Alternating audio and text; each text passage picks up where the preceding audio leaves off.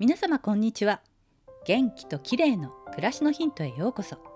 今日もお越しいただきありがとうございます。皆さんおうち生活で健康的な生活を送っているかと思います。でもたまに食べ過ぎたり飲み過ぎたりして胃がもたれることもありますよね。ストレスなどでも胃の前動運動が低下して消化不良になることもあります。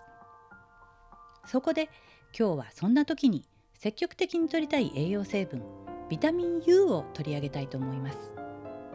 ビタミン U ってご存知でしょうか？これはキャベツから発見された成分で胃粘膜を修復し胃液の分泌を抑制する働きが期待できるんだそうです。ビタミン U はキャベジンとも呼ばれ医薬品にも使われています。一応薬で有名なキャベジンはこのビタミン U が主成分なんですね。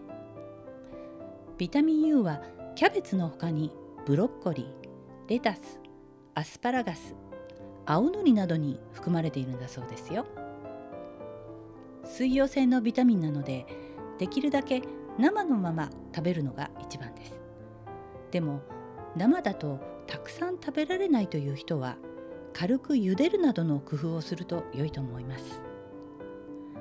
食べ過ぎが原因などの一時的な胃もたれの場合はまずはお腹が空くまで胃を休めることも大切です。